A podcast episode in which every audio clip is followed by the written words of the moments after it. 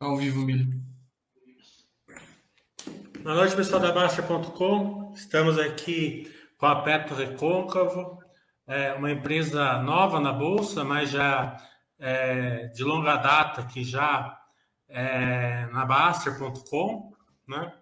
não tanto pelas, pelo tempo, mas das vezes que a gente comenta sobre ela, desde a, desde a primeira live que a gente fez com o Marcelo, o CEO, e o Rafael, o CFO, da, da Petro Recôncavo, alguns meses atrás. É, hoje estamos aqui de novo com o Marcelo Magalhães, que é o CEO da Petro Recôncavo, com o Marcelo Cruvinel, que é o gerente da RI. É, é uma empresa que sempre vem com um time completo, se é, preza pelo, pelo relacionamento com seus investidores pessoas físicas. Lembrando que a Baster.com não indica compra e venda de ações e também que eventuais guidance ou projeções ditas aqui nessa live não quer dizer que, vão, que é certeza que vão se concretizar. Condições de mercado podem fazer com que elas não se concretizem. Então, boa noite aos dois Marcelos. Fique à vontade para suas palavras iniciais. Ah, boa noite, um prazer estar aqui com vocês. Acho que você frisou um ponto que a gente, apesar da história relativamente recente na Bolsa, ah, você frisou realmente uma companhia que tem 22 anos de idade, de operações, talvez a mais longeva operadora de óleo e gás no Brasil depois da Petrobras. E mais uma vez a gente realmente tem procurado aí nesse cerca de talvez 11 meses de empresa aberta, tem uma relação muito aberta com o mercado, muito próxima. A gente gosta muito de prestigiar os nossos investidores, seja aqueles que estão conosco aí desde a fundação da companhia, seja aqueles que podem ter se juntado ou no IPO ou a qualquer momento desde então, independente do porte, a gente ah, tem uma, uma questão muito grande aqui de prover informação, prover transparência e, e poder estar ah, à disposição para esclarecer dúvidas, ah, educar sobre a indústria, sobre a empresa e uma oportunidade de ter acesso aqui a uma audiência como a sua, para nós é uma oportunidade muito grande, a gente sempre agradece o convite. Vou aproveitar também para agradecer o convite e, e revelar que aqui nos bastidores eu fazia um elogio, um elogio ao Mili, né, que a Basta foi um dos primeiros canais que abriu as portas para Petro Recôncavo, que é, recebeu a gente sempre com, com muita atenção e, e, ajudando a companhia a vencer um pouco dessa, dessa fase de educar um pouco o mercado sobre, sobre a sua atividade. Então, sempre um prazer estar aqui e podem sempre contar conosco. Legal. Vamos pegar esse, esse IPO que vocês fizeram há quase um ano atrás. É, quando vocês fazem um IPO, né, vocês falam, a gente vai pegar o dinheiro fazer isso, isso isso, nosso plano é aquilo, aquilo, aquilo. Né? Então a gente gostaria que vocês falassem assim, o que, foi, o que vocês fizeram nesse ano, quais foram os MEs que vocês fizeram, é, como isso acrescentou valor para a empresa, se ela mudou de patamar, né? É, se, a empresa, se, se o que vocês atingiram hoje ele é bem próximo do que vocês estavam esperando na época do IPO e, consequentemente, trazendo valor aos, aos, acionistas que se enganjaram nesse projeto já logo no início.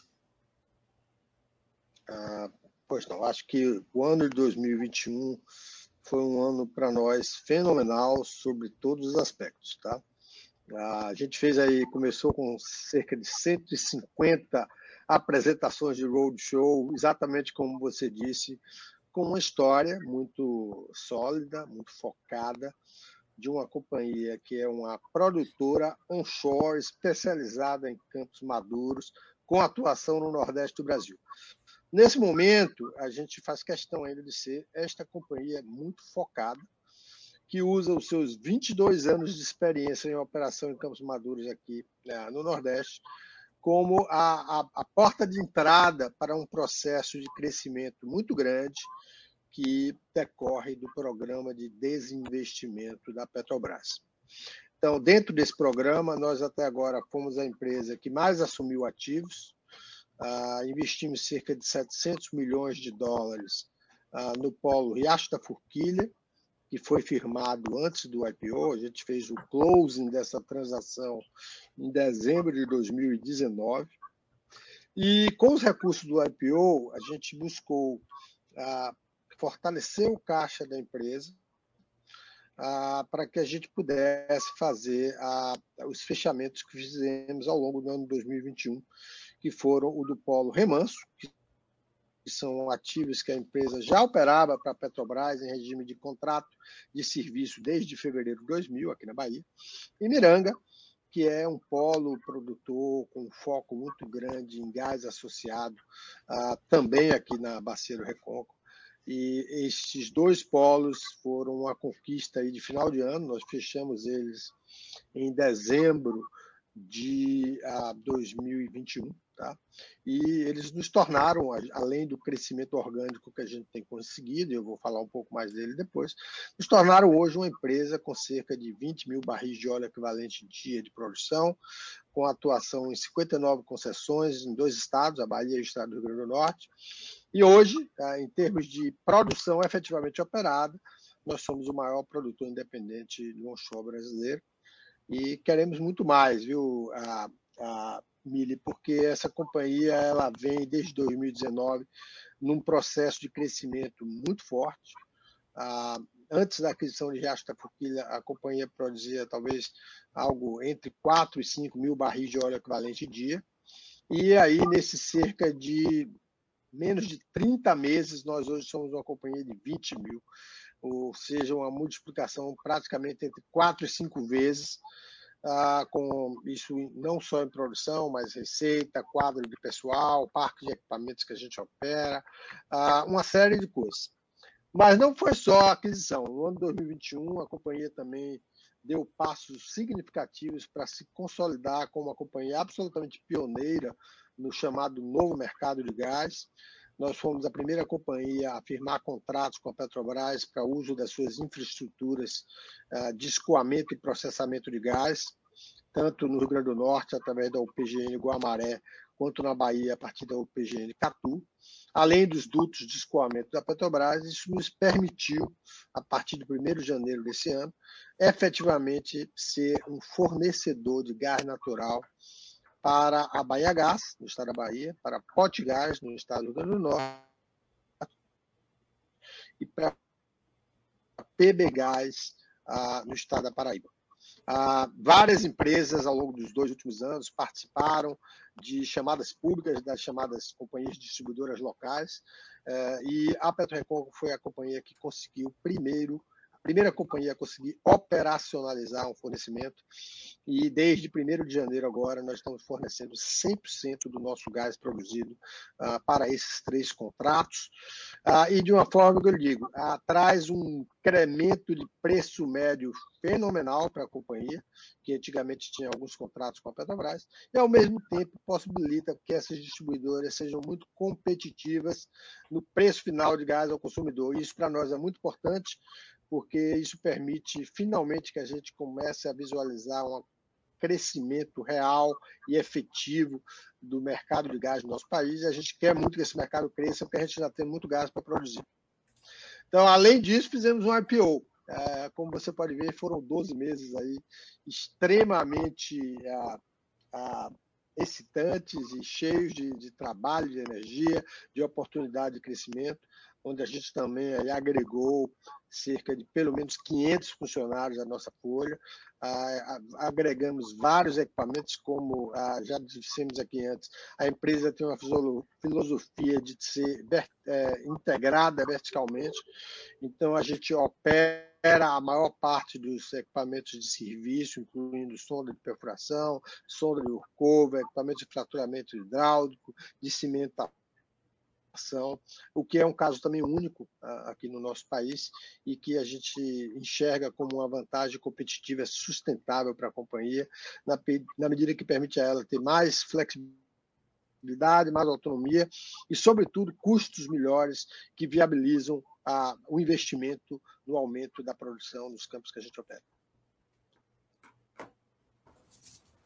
Vamos passar pela, pelos e-mails que vocês fizeram até antes ali de, IPO Riacho da Forquilha, Paulo Miranga e Remanso, né, os do Riacho da Forquilha, Rio Grande do Norte, Paulo Miranga e Remanso na Bahia. A gente a gente quer ter uma, uma cor assim, do que, que vocês pegaram e do que, que vocês têm hoje, né?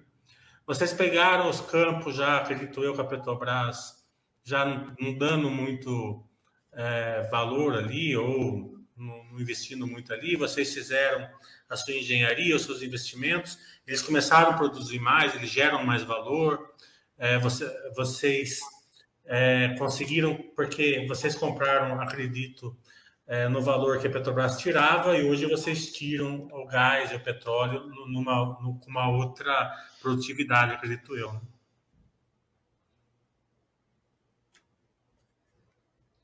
É, eu, eu, vou pedir a Marcela aí que responda. Marcela, por algum motivo eu voltei a ter muitas interrupções aqui e eu vi muito cortado aqui a fala do, do Mili. Não, perfeito. Eu vou tentar aqui de novo ver o que pode estar acontecendo com a minha conexão. Bom, endereçando aqui a resposta, a companhia então concluiu as aquisições do Polo Remanso, que ela já operava sob a égide de um contrato de produção é, no final do ano passado e concluiu também as aquisições do Polo Miranga, esse que a gente passou a operar em 7 de dezembro é, de 2021. Então, nesses primeiros meses aí de operação do Polo Miranga, a gente saiu de uma produção em óleo equivalente de 3.500 barris para 4.290 barris, produção aí database de fevereiro desse ano. Então, já é um incremento bem significativo.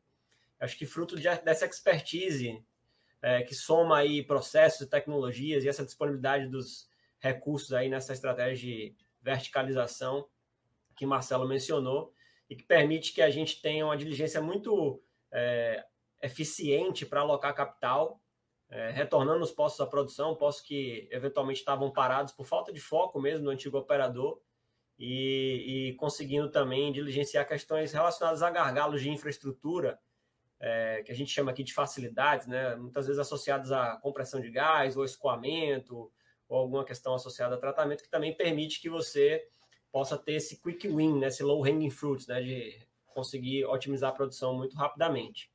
Eu acho que somado esses dois ativos que a gente adquiriu recentemente, com o que a gente havia adquirido em Riacho da Forquilha em 2019, né, que já, já tem um programa de, de investimento é, em curso há mais tempo, a companhia conseguiu aí é, saltar né, desse patamar de 5 mil barris de óleo equivalente ali em 2019 para algo próximo a 12.500 barris no ano passado, mas que já não reflete a realidade da companhia. Então, para quem olha um pouquinho dos números, né, a gente publicou resultados ali de 1 bilhão de faturamento, a primeira vez que a companhia passou dessa marca no ano passado. Isso basicamente reflete uma produção de 12 mil barris que hoje, como o Marcelo já mencionou, está na casa aí de 20 mil, caminhando para chegar a 20 mil barris de óleo equivalente por dia, né, um outro patamar de companhia.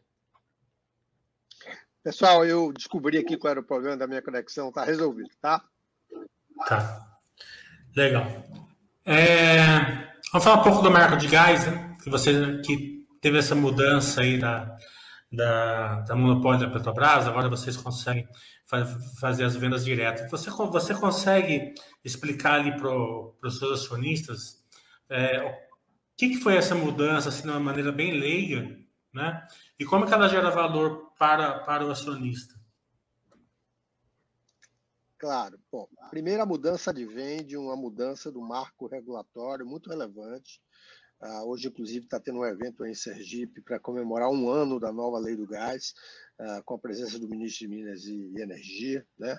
Uh, isso tem sido aí já há algum tempo uma grande prioridade do governo federal e realmente deve ser porque o que a gente percebe é que, dadas as dimensões continentais do nosso país, e inclusive a, a, o potencial não só de, de, de, produção, mas também de consumo, de demanda de gás natural, ah, nós temos um mercado de gás muito, muito pequeno ah, em relação ao potencial que a gente tem, e isso advém de uma excessiva concentração em um único player, que é a Petrobras, que é uma empresa que nós todos admiramos, uma empresa que tem inúmeras conquistas, uma empresa com uma capacidade tecnológica de abrir novas fronteiras excepcional e que detém hoje uma das melhores fronteiras de jazidas de exploração de óleo e gás no mundo, que é o nosso pré-sal. Mas o fato de que você passou mais de 70 anos com a Petrobras ocupando praticamente todos os espaços, né? a Petrobras ela era dominante no upstream, era praticamente a única produtora de gás, ela tinha todas as, ela possuía todos os dutos de escoamento todas as unidades praticamente de processamento de gás natural e ela ainda era sócia ah, das distribuidoras estaduais. Né? Então, isso gerava um, realmente uma situação onde não, não havia muito incentivo para investimento, para novos players, para competitividade, e eu acho que isso vem sendo a, a de certa forma, o governo federal vem agindo disso, primeiro com a, a, um programa no governo Temer e depois com o novo mercado do gás, que várias vezes aí o ministro Bento e o ministro da Economia, Paulo Guedes, manifestaram como uma, uma, uma prioridade do governo. Acho que é uma prioridade do Estado, uma prioridade da nação brasileira, né? Ah, o gás é, hoje é considerado um combustível de transição, é um, é um, combustível que tem um papel extremamente relevante, inclusive para permitir a geração de energias renováveis. Né? Ah, quando a gente não tem vento, quando a gente não tem sol, o gás é o complemento natural a essas duas fontes de energia ah, renováveis, principalmente no Nordeste brasileiro, onde o vento e o sol têm uma participação muito grande. Então, isso acabou dando vazão a um acordo firmado com a Petrobras, com o CAD, na qual a Petrobras se comprometeu perante o, o, o Estado brasileiro, a sociedade brasileira, aí gradativamente saindo de uma concentração excessiva do mercado de gás e dando espaço ah, para players privados. Ah, o próprio desinvestimento de ativos de upstream é parte dessa mesma estratégia. De novo, a Petrococo teve um papel muito grande nisso, e nós eh, temos pelo menos dois ativos com uma, uma participação muito forte de gás, Riacho da Forquilha, ah, com muito gás ah, associado à produção de óleo, e mais recentemente Miranga, com uma produção muito importante de gás não associado. O Campo de Miranga é talvez o primeiro ou segundo, historicamente, maior produtor de gás onshore no Brasil, é, produz aí desde a década de talvez 60, né? e ainda tem muito a produzir. Ah, o para que, que o, gás é muito relevante para a gente? Ah, pelo seguinte, ah, entrar num campo como o Miranga, que tem, de novo, ah, aí seus 50 anos de produção, é, e ainda perceber, exatamente pela falta de interesse do operador e do concessionário atual no desenvolvimento do mercado de gás, você ainda perceber o volume de oportunidade que a gente está percebendo para incremento de gás, geração de riqueza, é, é brutal vocês terem uma ideia, nós entramos em Miranga na primeira primeiros 10 dias de dezembro passado, ou seja, há, há, pouco mais de talvez 100 dias, e nos primeiros 60, 90 dias nós já tivemos um aumento de produção da ordem de 30% a 40%, só com o que a gente chama de low hanging fruit. Né? Então, a partir disso, nós temos uma produção upstream uh, que inicialmente sempre teve atrelada a obrigatoriamente vender para a Petrobras que era ainda o proprietário de toda a estrutura do que a gente chama de midstream, que é isso? São os dutos pelos quais o gás é escoado dos campos de produção, e depois as UPGNs, unidades processadoras de gás natural, onde é feita a separação do gás rico para o gás seco. O gás seco é utilizado justamente para abastecer as malhas de distribuição de companhias locais, como a Baia Gás, como a Potgás e a PB Gás, e o gás rico dá origem a dois produtos, a parte líquida, ao GLP, que é o gás de cozinha, e ao condensado de petróleo, que é algo muito rico para mistura é, nas refinarias. Então, a partir do momento que a gente primeiro adquiriu ativos com o upstream e depois chegou a um acordo com a Petrobras para a utilização das infraestruturas de midstream, isso nos permitiu, aí, a partir de 1 de janeiro, a acessar duas coisas. Ou acessar a malha da TAG, que também é resultado da privatização das malhas de transporte de gás, basicamente no, na costa brasileira, ainda muito pouco desenvolvida essa malha de transporte. Então, hoje eu consigo colocar meu gás na malha de transporte, o que significa que dentro do, do sistema TAG, praticamente cobrindo o Nordeste inteiro, eu posso vender meu gás para qualquer distribuidora no Nordeste, de uma forma integrada entre as minhas operações na Bahia e no Rio Grande do Norte. E a gente espera muito proximamente conseguir vender também para os consumidores industriais livres e ou seja via malha da TAG ou diretamente naquilo que é chamado Citygate, que é o ponto de entrada de conexão ah, com as, as malhas de distribuição dessas companhias estaduais. Então, hoje, nós conseguimos ir do poço ao cliente com intermediários. Né? Tem a gente, tem a Petrobras no midstream, tem a TAG no transporte e tem as três distribuidoras ah, na distribuição final ao consumidor. Nesse momento, a gente conseguiu um, um para a companhia um, um aumento da, do preço médio da molécula muito grande e, ao mesmo tempo, trazendo mais eficiência para o mercado, a gente consegue, por exemplo, que a Gás hoje tem o gás mais barato do Brasil, inclusive houve uma queda do preço do gás na bomba no Rio Grande do Norte, no caso do uso do gás automotivo. Com isso, a gente consegue aumentar a competitividade industrial, de uma forma geral, dos estados onde a gente atua. Então, isso foi muito bem recebido pelo governo do Estado da Bahia, pelo governo do Estado do Rio Grande do Norte, pela Bahia Gás, pela Potigás. Né? E, e para nós, significa um aumento de lucratividade muito grande. Por quê? O gás produzido nos campos onshore do Nordeste brasileiro, eles são reservas já descobertas 40, 50, 60 anos, então não há risco exploratório. São reservatórios relativamente rasos e simples, poços já perfurados na sua grande maioria. O que, é que a gente faz? A gente otimiza isso. Uma vez que você otimiza, esse gás já está todo conectado à malha, o que significa que eu consigo, para o meu acionista, eu consigo aumentar a minha produção com investimentos ainda menores do que aquilo que é necessário para aumentar a produção de óleo, tá? Então eu invisto menos para ter um aumento de produção muito grande e hoje eu estou tendo um, um, preço muito bom no meu gás, tá? Ah, além disso, não apenas eu tenho um preço bom, mas ele ajuda a companhia a ter uma anticiclicalidade com o preço do petróleo. Hoje nós temos contratos de gás de valores fixos em dólar, atrelado ao CPI dos Estados Unidos, e que se amanhã eu tiver uma queda no preço do petróleo, por exemplo, deixa o fluxo de caixa da companhia muito mais estável e muito mais previsível. Você fez uma pergunta lá no início sobre o que foi que durante o ano de 2021 a gente conseguiu superar as nossas expectativas.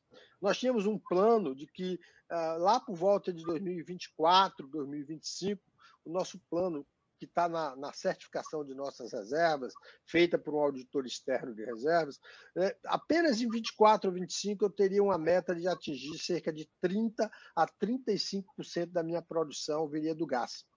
Nós praticamente já, já alcançamos algo muito próximo disso no primeiro dois meses do ano de 2022. A nossa produção é reportada publicamente na ANP, então, durante os meses de janeiro e fevereiro, a, a produção de gás já se aproximou muito desses 30%, praticamente dois ou três anos antes da nossa expectativa, o que é excepcional para a companhia, excepcional para os nossos acionistas, mas ainda é muito mais excepcional para o, o, os estados onde a gente atua, para a competitividade industrial desses estados e para o próprio novo mercado do gás, porque a PetroReconco é uma companhia pioneira e que mostra muito claramente que é possível se fornecer gás de uma forma mais barata, mais eficiente, com a lucratividade muito boa e, sobretudo, a, com a, a, uma confiabilidade na entrega. De novo, nós estamos aí há cerca de 100 dias entregando gás para essas três distribuidoras regionais, sem nenhum problema de interrupção do nosso fornecimento, justamente porque no nosso caso o gás ele vem de centenas de poços que a gente opera, onde nenhum poço individualmente representa mais do que 1 ou 2% da produção total. Então isso me dá um portfólio, né? Vamos usar o exemplo do mercado financeiro, um portfólio de produção de gás é, muito estável, com beta pequeno, e aí os nossos consumidores também apreciam isso e, e tem sido muito bom para todo mundo.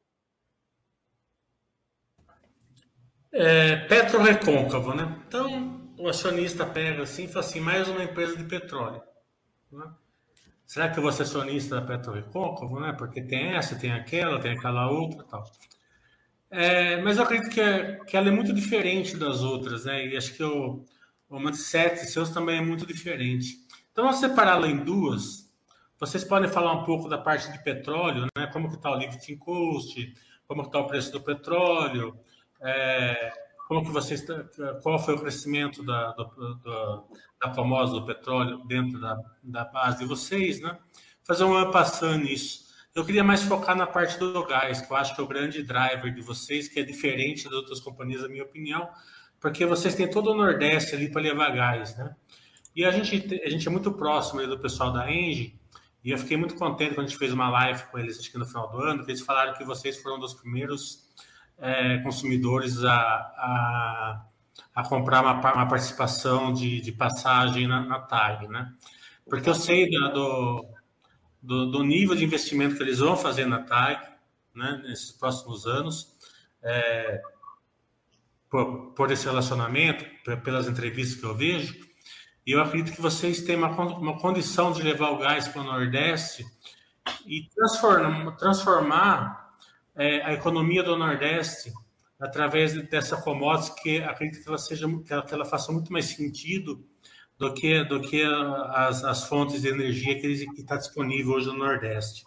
Então, façam uma passando ali na parte do petróleo, depois vamos focar no gás, que eu acredito que seja um grande driver de vocês. Se eu estiver errado, corrija. Não, Milho, você está certíssimo. A gente tem uma história aqui ah, de óleo e gás nesse país que tem a nossa Petrobras, a gente já conhece muito bem, com suas virtudes e, e problemas, né? problemas decorrentes do fato de ser uma sociedade de economia mista, sujeita a muitas influências externas, há muitas dificuldades na contratação. Então, é, quem, quem, quem opta pelo papel Petrobras sabe, sabe o que, que vem ali e, de certa forma, é algo muito único. Né? Ao longo da nossa história, você deve lembrar bem aí lá para os anos 2008, 2010, nós tivemos uma série de, de IPOs de empresas de petróleo no Brasil. Né? A HRT, OGX, né? a então, na época, Queiroz Galvão. Ah, essas empresas todas eram empresas que se propunham a fazer uma atividade exploratória. A, a Petrobras é uma empresa muito exploratória, tem uma produção muito grande, mas historicamente é uma empresa que descobriu novas bacias. Ah, e aí essas empresas que eu mencionei, elas trouxeram para o mercado uma, um, um value proposition de uma empresa exploratória. O que é que aconteceu? Na maior parte dos casos, uma enorme destruição de valor. A gente entende, primeiro, que a Petrobras é uma exploradora muito boa, então ela não, não costuma deixar tantas oportunidades de exploração nas bacias que ela já, já trabalhou durante décadas. Né? E também, é, a atividade de exploração, normalmente, ela é mais adequada para empresas de grande porte majors ou national oil companies. É muito difícil você ver uma companhia independente com um foco muito grande de exploração. A exploração é uma atividade muito arriscada, que envolve muito dinheiro, e, você só consegue fazer isso quando você tem um portfólio de produção. Então, é uma história diferente. Hoje, você tem essas empresas independentes, que, como nós, dentro do EIP, né? EIP é um termo da indústria para exploração e produção. A Petrobras é uma empresa muito E, né? A HRT OGX eram empresas totalmente S. Nós somos uma empresa P, nós somos uma empresa de produção. A gente especializado em cima de bacias maduras, reservas provadas, né? onde a gente aumenta a eficiência de produção desses campos. Então, o, o perfil de risco é muito diferente. Isso se aplica não apenas à Petrobras, mas a outras empresas que estão comprando ativos maduros ah, no, no processo de desinvestimento da Petrobras. Qual é o nosso diferencial? Primeiro, a gente tem 22 anos fazendo isso no Brasil. Ninguém tem um histórico tão grande de operação de campos maduros no Brasil. Isso é um diferencial muito grande de experiência e de comprovação, né, de track record. A gente entregou muito valor ao nosso acionista privado até 2019. Para você ter uma ideia, essa companhia era uma companhia pequena, que entre 2000 e 2019 chegou a pagar quase 200 milhões de dólares em dividendos para os seus acionistas privados.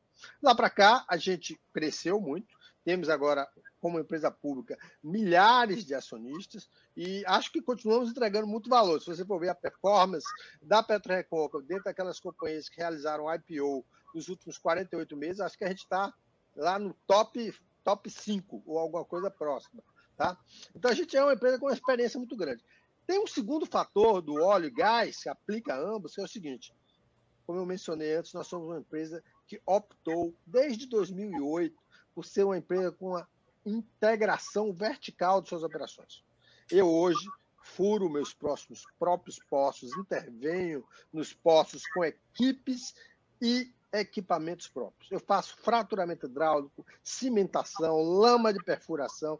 Isso permite, de novo, que eu tenha muita flexibilidade, muita autonomia e custos mais baixos de desenvolvimento. O fato que a Petrobras, durante mais de 70 anos, concentrou toda essa, essa aquisição de serviços, fez com que o nosso mercado de serviços de petróleo, é, que normalmente é dominado por duas ou três empresas internacionais, ele fosse muito distorcido um mercado pequeno, pouco eficiente, eu diria até pouco seguro, sob o ponto de vista de integridade de equipamentos e processos, e por isso nós optamos por desenvolver o nosso próprio uh, estrutura. vou dar um exemplo rápido aqui de como isso muda.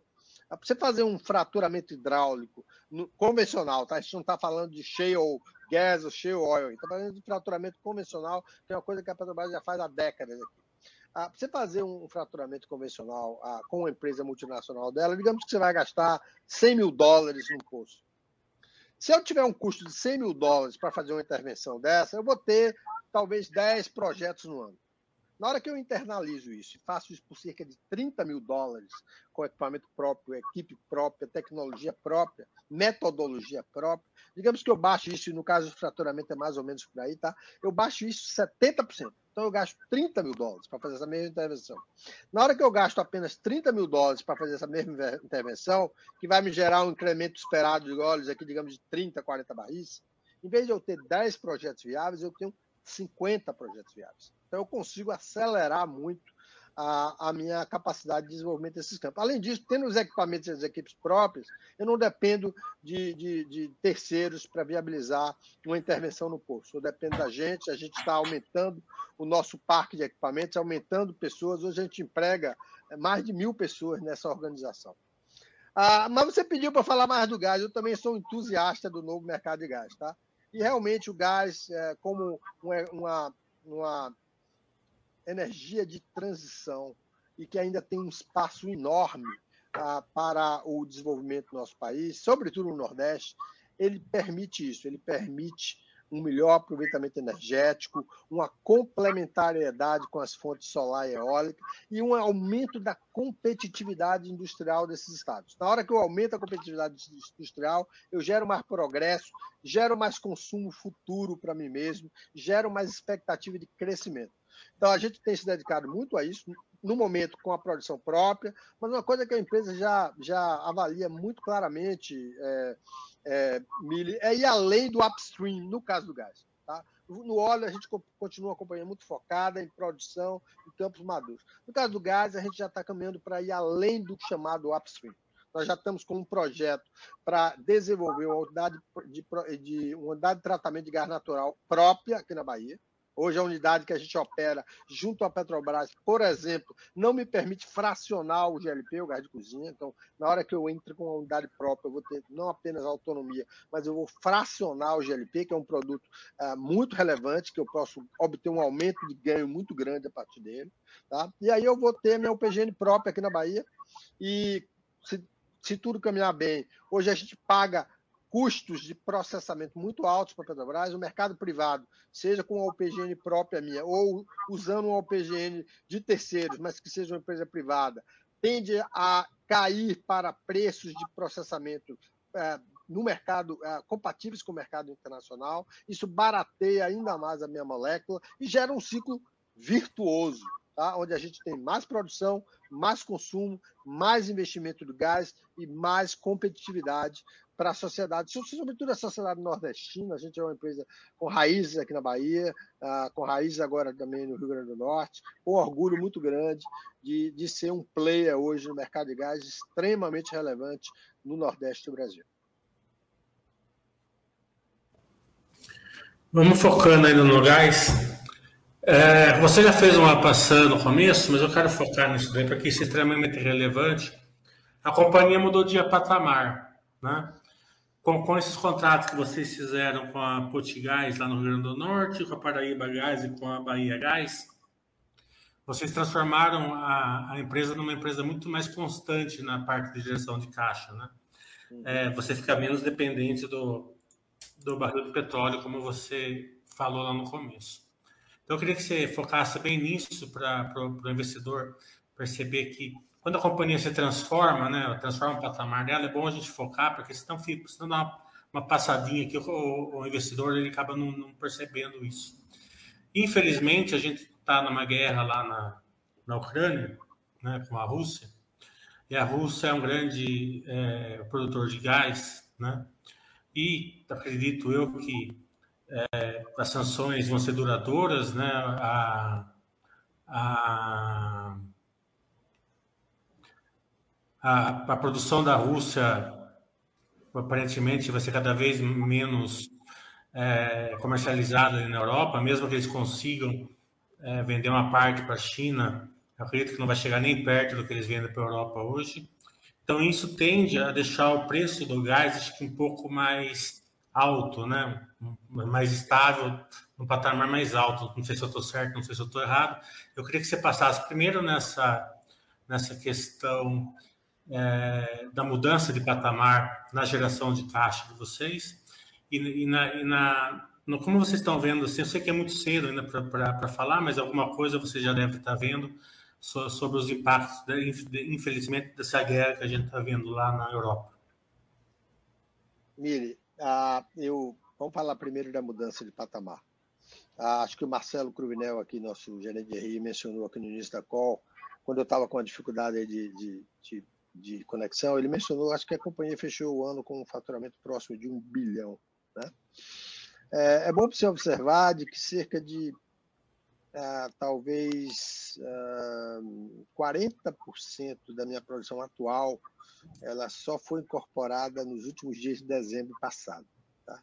Então, esse, esse faturamento de um bi ele não reflete a realidade atual dessa companhia. Tá?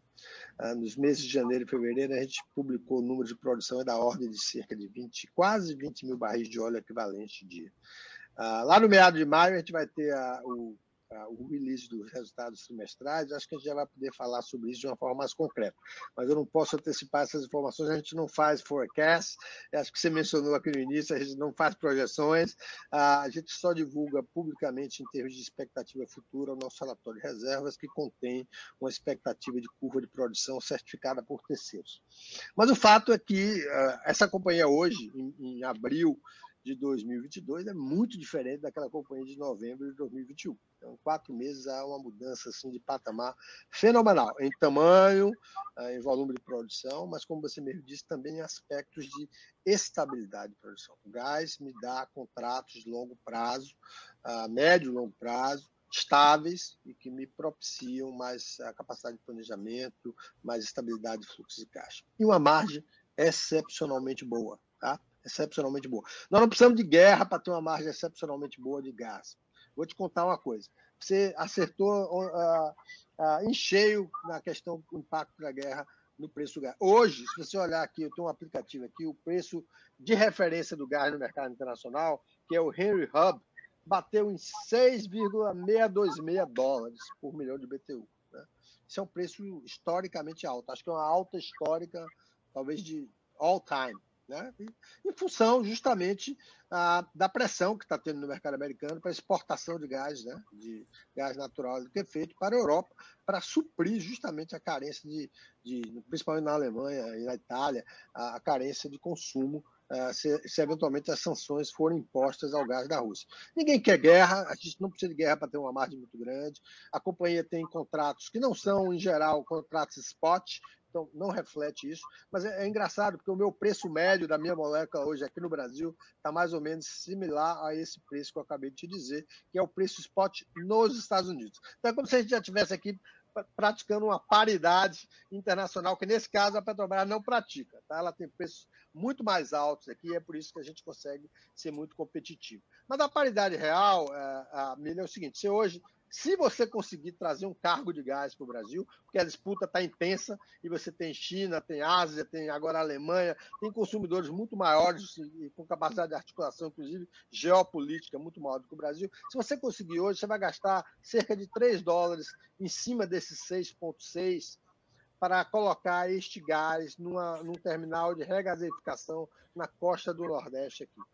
Então, você está falando de 10 dólares por milhão de BTU. É, quando eu junto o meu preço de 6,6 com o que a Petrobras me cobra de 2,40 para processar o meu gás, que é um absurdo, e a gente vai, vai mudar isso com a, o PGN próprio, você pega o meu 6,50 mais 2,40, fica próximo também esse valor. E, e na, na verdade, o preço médio hoje para as distribuidoras estaduais está acima um pouco de 10 dólares por milhão de BTU.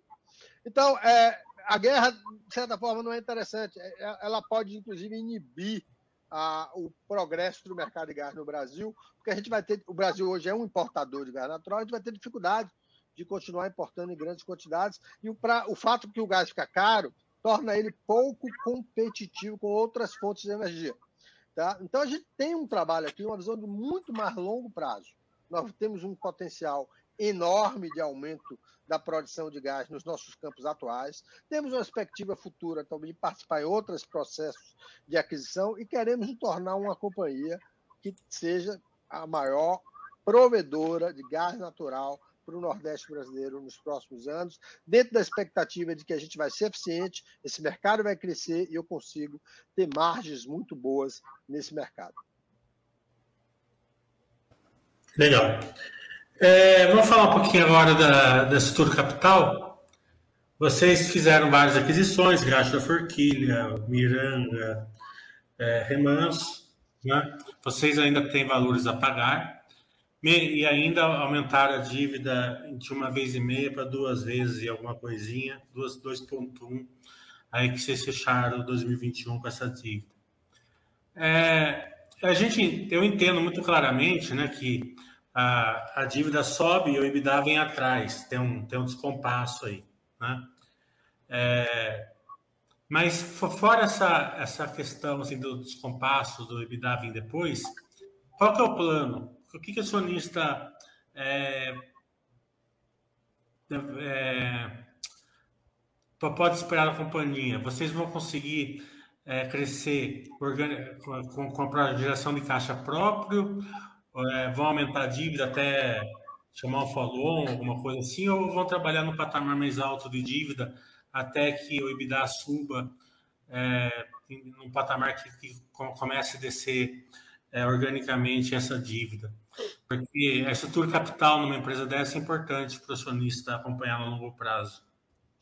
Ah, eu quero fazer uma correção aqui, Emílio. Ah, essa conta que você faz aí, ela é justamente resultado do fato de que o meu EBIT de 2021 ele tem 11 meses e 10 dias sem incorporar dois ativos que representam mais de 40% da minha produção. Então, se você for, eu não vou, não posso dar detalhe do dado aqui, se você for anualizar a receita dessa companhia de janeiro e fevereiro e, e fazer uma estimativa de EBIT, certamente o meu leverage vai cair para algo em torno do que, Marcelo, 1,5, a, a, abaixo de 2, tá? Bem, bem menos. A, gente acredita que uma companhia de petróleo de pequeno a médio porte, como é o caso da, da companhia, uma companhia independente, tá? no Brasil a gente está se tornando mais uma empresa de médio porte, mas a gente acredita que uma empresa de médio porte, independente de óleo e gás, não deve ter um leverage muito alto. Porque se tem uma coisa que eu aprendi em 14 anos na indústria, Emílio, é de que os preços do petróleo vão e vêm. E, em geral, eles vêm muito rápido. Tá? A gente, é, a curva aí, se você pegar aí, eu estou aqui desde 2008 na indústria. Eu já passei por umas três ou quatro dessas montanhas russas, literalmente, de subida e descida. A subida geralmente se dá um pouquinho mais lenta, a descida é brutal. É brutal. Para você ter uma ideia, eu entrei nessa companhia no cargo de CEO em maio de 2008. Tá? Vou fazer agora 15 anos. Ah, em agosto de 2008, o preço do petróleo bateu um recorde histórico de 147 dólares do barril Brent. Isso há 15 anos atrás. Imagine hoje o equivalente desse preço hoje. Seria certamente mais de 300 dólares por barril. Tá? Então, 147. No final daquele ano, no mesmo ano de 2008, em dezembro, o petróleo estava abaixo de 40 dólares o preço. Tá? Isso muda radicalmente tá? o economics de uma empresa como a nossa.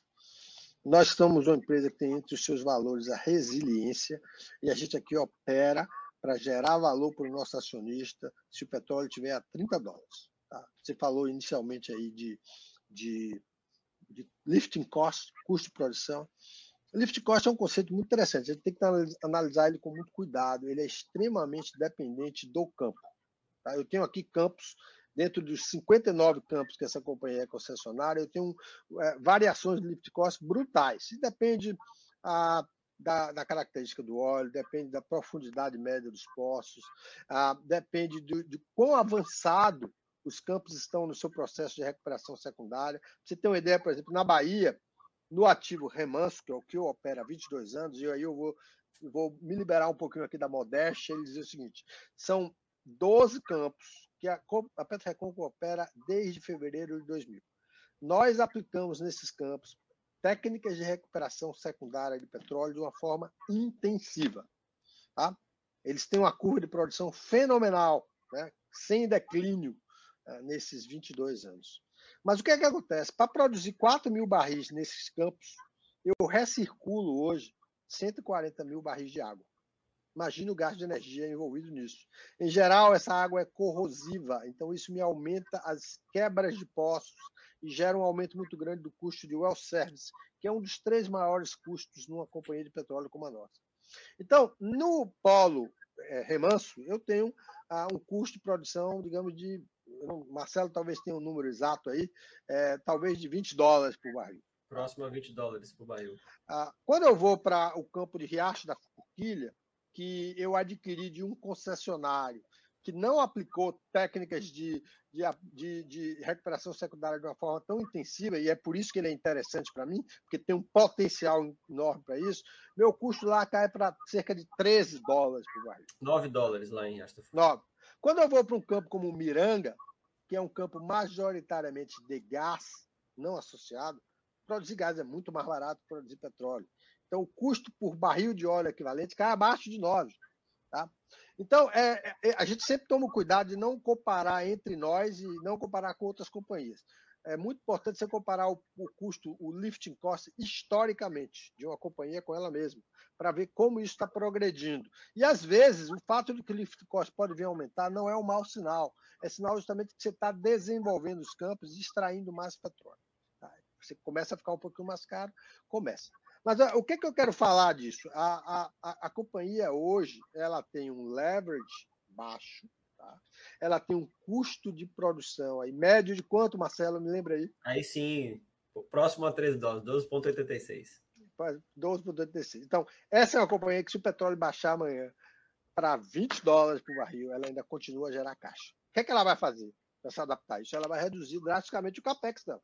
Então, hoje eu tenho uma margem para gerar um capex brutal. Se eu continuar assim, Emílio, e aí a, o nosso relatório de, novo de, novo de certificação de reservas, ele projeta um crescimento orgânico, onde eu vou ter um pico de produção em 2026 de Sim. 37 mil barris de óleo equivalente dia. Ou seja, eu vou quase dobrar, vou sair dos meus 19 alguma coisa hoje para 37 mil em 2025.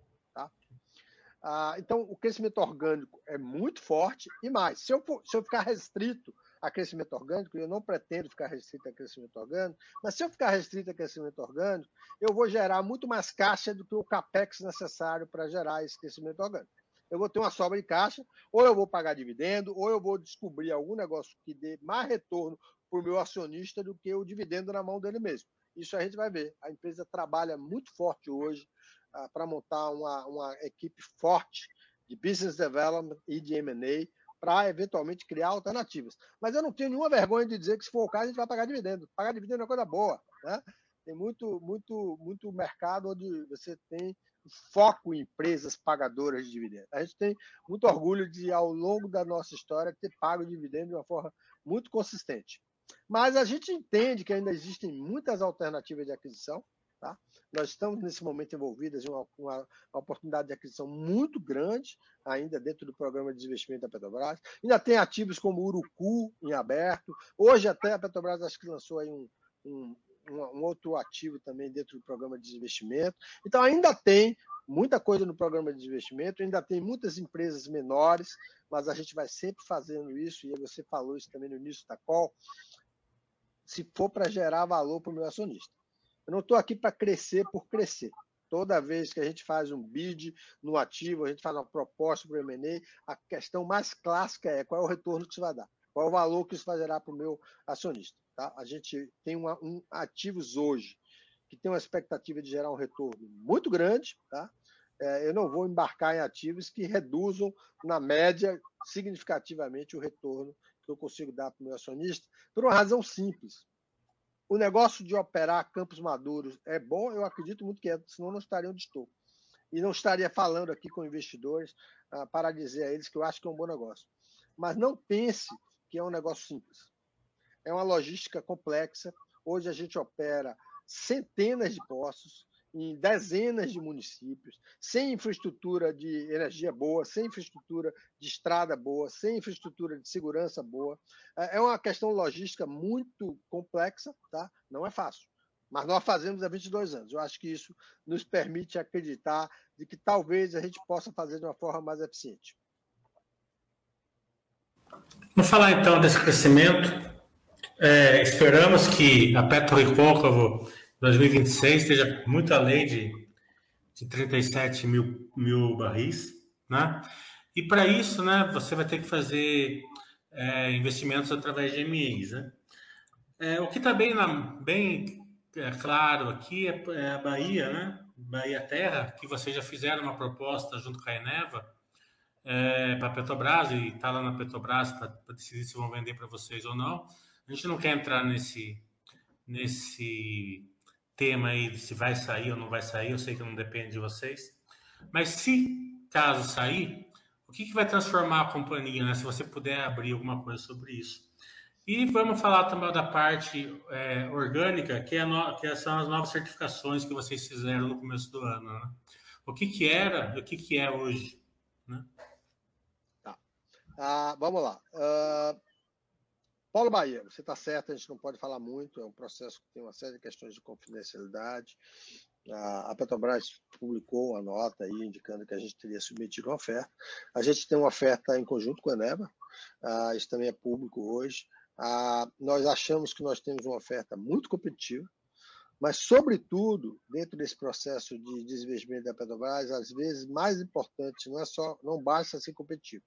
Você tem que ser capaz de estruturar a sua oferta. São ativos de valor muito alto. Ah, você tem que apresentar as devidas garantias, tanto do seu ponto de vista de equity, sob o ponto de vista de dívida, eu acho que a, a, o consórcio entre Petrorecôncavo e Eneva, duas empresas listadas em bolsa, dentro do novo mercado, mais alto índice de transparência e governança, uh, com a longa trajetória de gerar valor para os seus acionistas, é incomparável no quesito estrutura e confiabilidade. Tá? Além disso, a Petrecôncavo, ao longo da negociação dos três ativos que adquiriu, eu tenho certeza que adquiriu uma reputação negocial muito forte com a Petrobras. A gente cumpre aquilo que a gente acorda, a gente faz os pagamentos em dia, a gente assumiu as operações de uma forma muito transparente, com toda a segurança, e temos tido e mantido um relacionamento operacional muito grande com a Petrobras. Então, todo o time de desinvestimento, liderado pela Ana Paula, todo o time de ativo, liderado aí pelo Ricardo, que é o gerente de, de terras e águas rasas. É, eu tenho certeza que se você perguntar, eles vão dizer que a Petrocom construiu uma reputação é, muito boa junto à Petrobras como um parceiro de negócio. Então, a gente tem uma expectativa muito boa em relação a esse polo. Esse polo hoje é, é um polo que produz algo é, em torno talvez 12, 11 a 12 mil barris de óleo equivalente dia. Ah, é, a gente tem uma expectativa muito grande, porque essa, é, de novo, é uma produção deprimida, ela é resultado de é, cinco anos, no mínimo, de pouquíssimo investimento por parte do concessionário atual. Então, é, a gente tem uma expectativa de aumento bastante significativo dessa produção. É, ela traz consigo toda a malha de tanques, escoamento, PGN aqui da Bacia do Recôncavo, né? É, que foi onde tudo começou, onde a, a, o primeiro óleo foi produzido no nosso país. Para nós tem um significado histórico muito grande, mas, sobretudo, tem uma sinergia muito grande com os campos de remanso os polos de remanso e miranga que a gente já opera aqui. Então, a gente acredita também que uma vez que a gente venha fazer um takeover desses campos, se a gente vier, a gente vai ter uma capacidade, primeiro, de mobilizar muito rápido, segundo, de ter sinergias com reduções de custos. E, por fim, um parceiro fenomenal. Né? Eu tive a, a, o prazer de ter um jantar na semana passada com, com o Pedro Zina, que é o CEO da, da, da Eneva. Uh, acho que falamos muito sobre a complementariedade entre essas duas empresas. Né? A empresa Eneva é uma empresa que a gente admira muito, é uma empresa que tem um foco muito grande em gas to wire. Recentemente entrou no negócio de energia solar aqui na Bahia. Né? Então, chegaram aqui, são muito bem-vindos aqui na Bahia. Tem projetos muito ousados, como o projeto de Azulão, de levar energia ah, via gás liquefeito em caminhões até Roraima. Uma empresa ousada, uma empresa com uma imagem excepcional no mercado e uma empresa muito forte em estudos geológicos, geofísicos e em geração de energia. E acho que eles tiveram um prazer muito grande. A gente recebeu uma equipe enorme da Eneva aqui por vários dias aqui no nosso escritório e ver a complementariedade em ter na Petro Recôncavo um parceiro com uma expertise operacional de operar campos, de fazer intervenções de poços, de perfurar poços, de lidar com a frota de equipamentos que hoje provavelmente já compõe a maior frota de equipamentos de serviço do Nordeste na área de óleo e gás, e uma complementariedade muito grande. Sem falar em uma identificação muito grande no modelo de gestão e como nós e a equipe da Eneva vê o futuro da indústria de óleo e gás no nosso país. Então, acho que é, é algo que, se der certo, é apenas o ponto de partida de uma parceria que pode ter frutos muito grandes aí no futuro. Estamos muito satisfeitos com o nosso parceiro. Eu espero que a Petrobras também possa vir a ficar. Nas novas certificações que vocês, atingi, que vocês atingiram no começo do ano. Tá, a certificação de reservas é, é algo também aqui no Brasil ainda. É, a gente está começando a, a, educar, inclusive tivemos na. Quando a gente lançou a nossa certificação baseada em dados de 31 de dezembro. A gente chamou, inclusive, a empresa americana a Netherlands Sewells e Associates para uma call com vários investidores, dentro de um processo educativo de explicar o que é um relatório de reservas, como ele é gerado, como ele é auditado, qual é o nível de confiança que você tem, quais são as categorias de reservas que você tem ali. Ah, Nesse relatório de reservas, a gente teve um incremento, acho que da ordem de. Marcelo, precisa me ajudar sempre aí, Cruvinel, viu? Ele tem uma memória muito melhor do que a minha, mas acho que ele teve um, incremento aí da ordem de 5,5 milhões de barris Perfeito. de reservas líquidas. O que, que é isso? É, eu, além daquilo que eu produzi ao longo do ano 2021, além do que eu produzi, eu ainda assim consegui acrescentar 5,5 milhões de barris de reservas, em cima de um número que, se eu não me engano, era de 151 no relatório anterior. Então, eu estou agora com 156, alguma coisa, mesmo tendo produzido ao longo de 2021 alguns milhões de barris de óleo e gás. Isso quer dizer que eu consegui algumas coisas que são muito relevantes, João. É, eu, eu primeiro consegui um Reserve Replacement Ratio, que é um KPI muito relevante na, na indústria, superior a 100%. Eu gerei mais reservas do que eu produzi em mais de 100%. Tá? 196%, né? Para ser mais 196%, exatamente. E eu também tenho uma vida útil das minhas reservas, também Marcelo pode aí dar o dado adequado com base no relatório, muito grande. Ou seja, isso quer dizer que mesmo que eu não gere reserva nenhuma a partir de agora, e nós vamos gerar, eu ainda tenho aí alguns anos de produção até que essas reservas possam se esgotar. Então, a gente, a gente publica relatório de reserva. Primeiramente, eu não publicava, porque nós éramos uma empresa privada de capital fechado. Mas a gente faz relatório de reserva aqui desde 1 de fevereiro de 2000. Sempre com companhias muito com uma reputação extremamente alta no mercado internacional, com um critério muito grande daquilo que a gente classifica como reserva provada, reserva provável, reserva possível, tá? e tendo como meta, e esse é o único dado que a gente divulga uh, publicamente, até por ser auditado, como uma expectativa futura, que é a curva de produção, 1P das reservas provadas e 2P das reservas provadas e prováveis.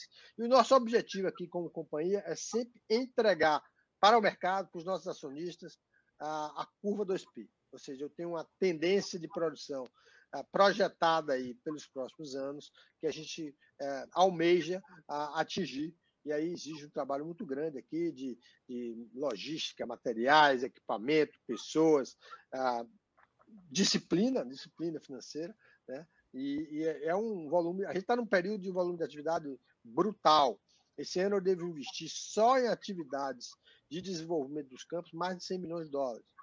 Eu devo fazer quase 300 intervenções em postos existentes. Vou furar, acho que 60 postos de desenvolvimento.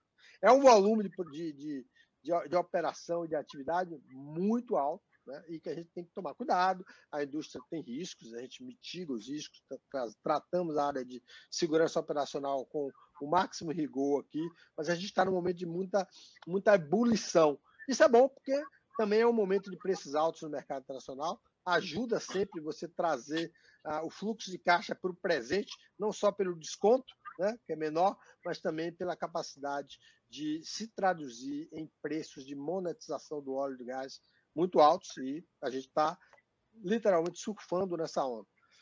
a, a, companhia ela tem um, uma política de hedge, tá? então a gente tem uma parte da nossa produção é, que está regiada em valores bem menores do que o que você vê no mercado como preço do Brent no mercado spot, mas a gente faz isso justamente porque nós somos uma companhia que procura mitigar riscos e não nos expor a condições catastróficas. Você vê, por exemplo, lá em abril de 2020, quando o Brent, o WTI ficou negativo durante alguns dias e o Brent bateu na faixa dos 20 e poucos dólares, essa companhia estava redeada. E naquele momento a gente talvez tivesse a melhor posição de hedge do mundo, proporcionalmente. Isso nos permitiu é, transitar ali pelo início da pandemia, onde muita gente estava em pânico, nos permitiu transitar para aquele início de pandemia de uma forma mais tranquila.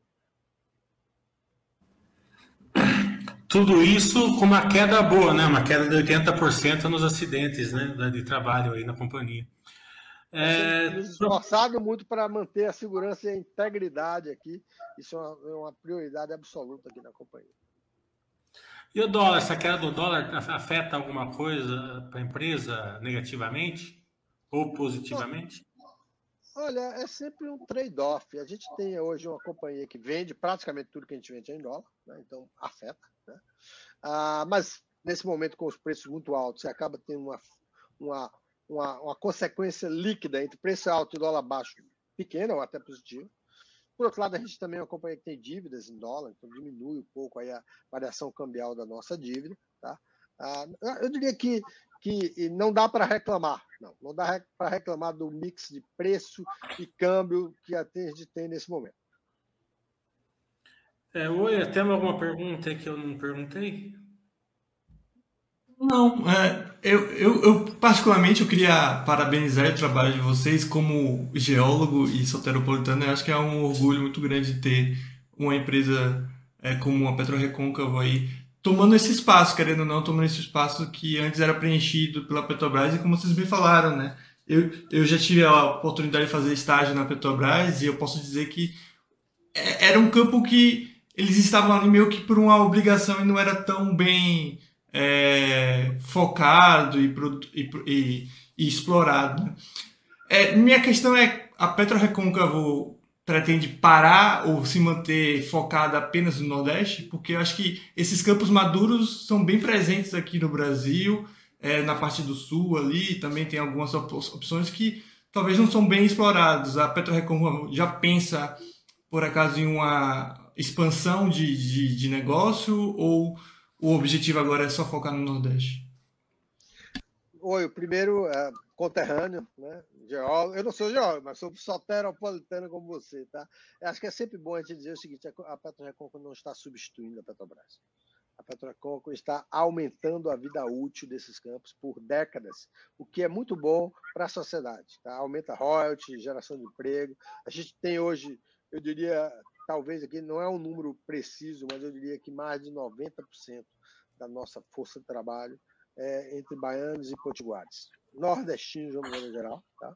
Nada contra, a gente tem aqui colombianos, tem, acho que o Marcelo é mineiro, não sei, tem carioca, tem muita gente fora aqui. Nada contra, pelo contrário, a gente está trabalhando muito agora em diversidade, eu acho que diversidade inclui isso. Vou, vou contar uma história interessante aqui.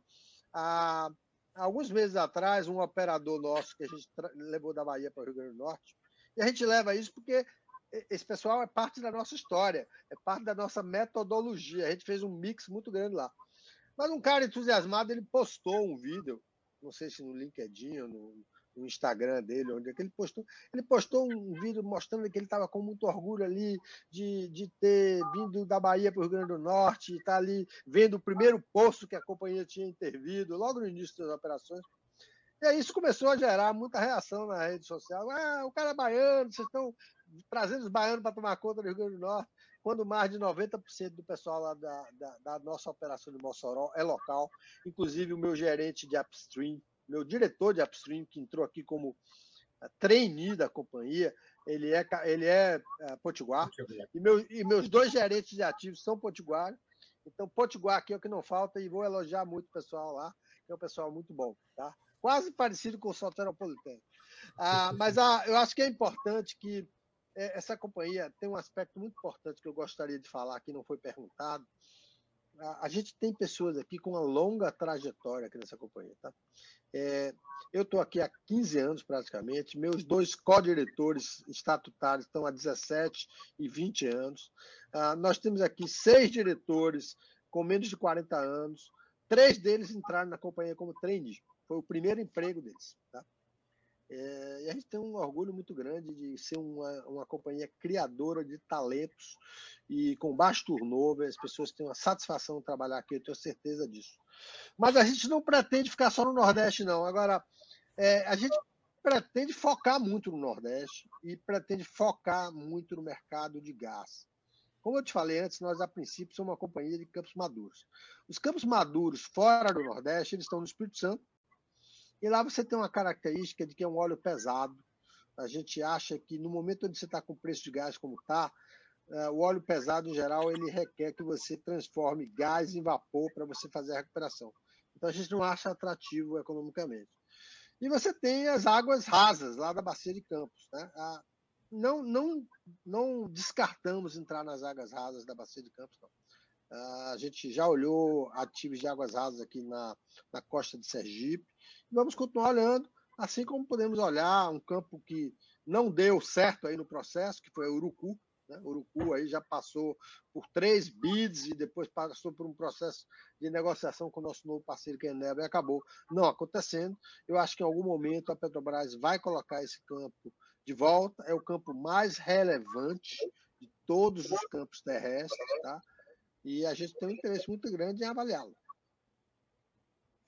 Perfeito, obrigado pela sua resposta. Oh, quero agradecer muito a Petro Recôncavo com os dois Marcelos aqui, o Marcelo Magalhães, o CEO, Marcelo Provinel, que é o gerente da RI. É, eu não sei se eu fiz todas as perguntas necessárias, se caso eu não perguntei alguma coisa, fiquem à vontade para é, incrementar aí a nossa live e fiquem à vontade para falar suas palavras finais. De qualquer maneira, a gente agradece muito e já vamos marcar mais uma live para daqui uns seis meses aí, porque vocês têm bastante acionistas aqui na Basta que gostam de acompanhar a empresa aí é, periodicamente. Maravilha, é um prazer estar aqui. A gente, de novo, tem uma satisfação muito grande poder falar diretamente com o nosso acionista. É, que coisa boa que a gente tem esses vários canais agora para conseguir fazer isso de uma forma tão efetiva. Então, parabéns a você e ao Oi aí por terem uh, construído isso e executarem de uma forma tão brilhante. Acho que a gente falou sobre tudo. Acho que a gente falou sobre gás, falou sobre crescimento, falou sobre diversificação, lucratividade. A gente está se preparando aí para fazer de 2022 um grande ano. Estamos com uma expectativa muito grande, trabalhando muito, tá? E esperamos que a gente possa voltar a ter um convite. E, se for aí já com um ou dois uh, resultados trimestrais, melhor, porque a gente vai ilustrar isso com números. E eu vou poder te mostrar ali aquele dado lá da, do leverage, que é muito menor na prática do que os números de dezembro levam a crer, né? e quem sabe poder continuar a te mostrar aí incremento mensal uh, de produção aqui, que a gente sempre faz aí, o, a equipe do Marcelo sempre publica ali um, uma informação ao mercado, um fato relevante. Uh, acho que a gente vai ter aí algumas novidades aí nos próximos dias boas e vai vir uh, de vez para todo mundo com a publicação adequada e esperamos poder trazer muitas boas notícias para vocês e para os nossos acionistas. Marcelo, Cruvinel, por favor, fique à vontade aí também para se despedir, tá? Mais uma vez agradecendo aqui o espaço para que a gente converse com a sua audiência, Miri. Estamos sempre de portas abertas aqui para atendê-lo quando, quando for necessário. Essa semana é, sai o comunicado de produção aí de março, então quem tem interesse aí na companhia, fica atento lá no site de RI. E o nosso canal está aberto também para atender diretamente qualquer questão que, que a sua audiência tenha que queira endereçar para a gente. Muito obrigado. E, olha, ambos eu não sei onde é que vocês estão fisicamente, mas estão ambos convidados a vir aqui pessoalmente. A gente já promoveu uma visita a campo com investidores e analistas, vai promover outras. O Oi, particularmente, que é soteropolitano, se não estiver aqui, quando vier visitar a família, pode dar um oi que a gente teria o prazer de, de receber aqui, tá? Pode deixar. Muito obrigado pelo convite. O Oi fica lá em Rio das Ostras, no Rio de Janeiro, lá meio intocado, mas quando você convidar, eu vou com ele aí sim, quero conhecer muito vocês. Você sabe, Está feito o convite. Está feito o convite, é só você definir a agenda. e acertar aí com o Marcelo, que, que pode fazer o gerenciamento das agendas, tá? tá? Você sabe que, eu, que a gente faz lives periódicas com as empresas, né? É, e muita, muitas vezes a gente faz porque é, as empresas têm um relacionamento muito bom com a gente e, elas, elas querem fazer, mas é, quase que seria necess, somente necessário fazer uma anual, né? Porque não tem muito assunto, né? Agora, vocês estão com um crescimento tão grande, com uma, com uma geração de, de CAPEX tão grande e estão investindo de uma maneira tão, tão, tão legal, né? Que é, a live fica muito velha, muito rápida. Né? Isso é muito bom. Daqui um mês vai estar velha essa live. Né? Então a gente vai ter que fazer lives mais rápidas com vocês. Né? Então, parabéns, justamente, porque uma live velha, muito rápido, quer dizer que vocês estão indo muito bem na empresa. Não é à toa, quer dizer, especializado em maduros, campos maduros. Hein? É, a, sua, a sua live está ficando madura muito rapidamente. Está ficando madura, verdade. Oi, vamos encerrar então? Mas,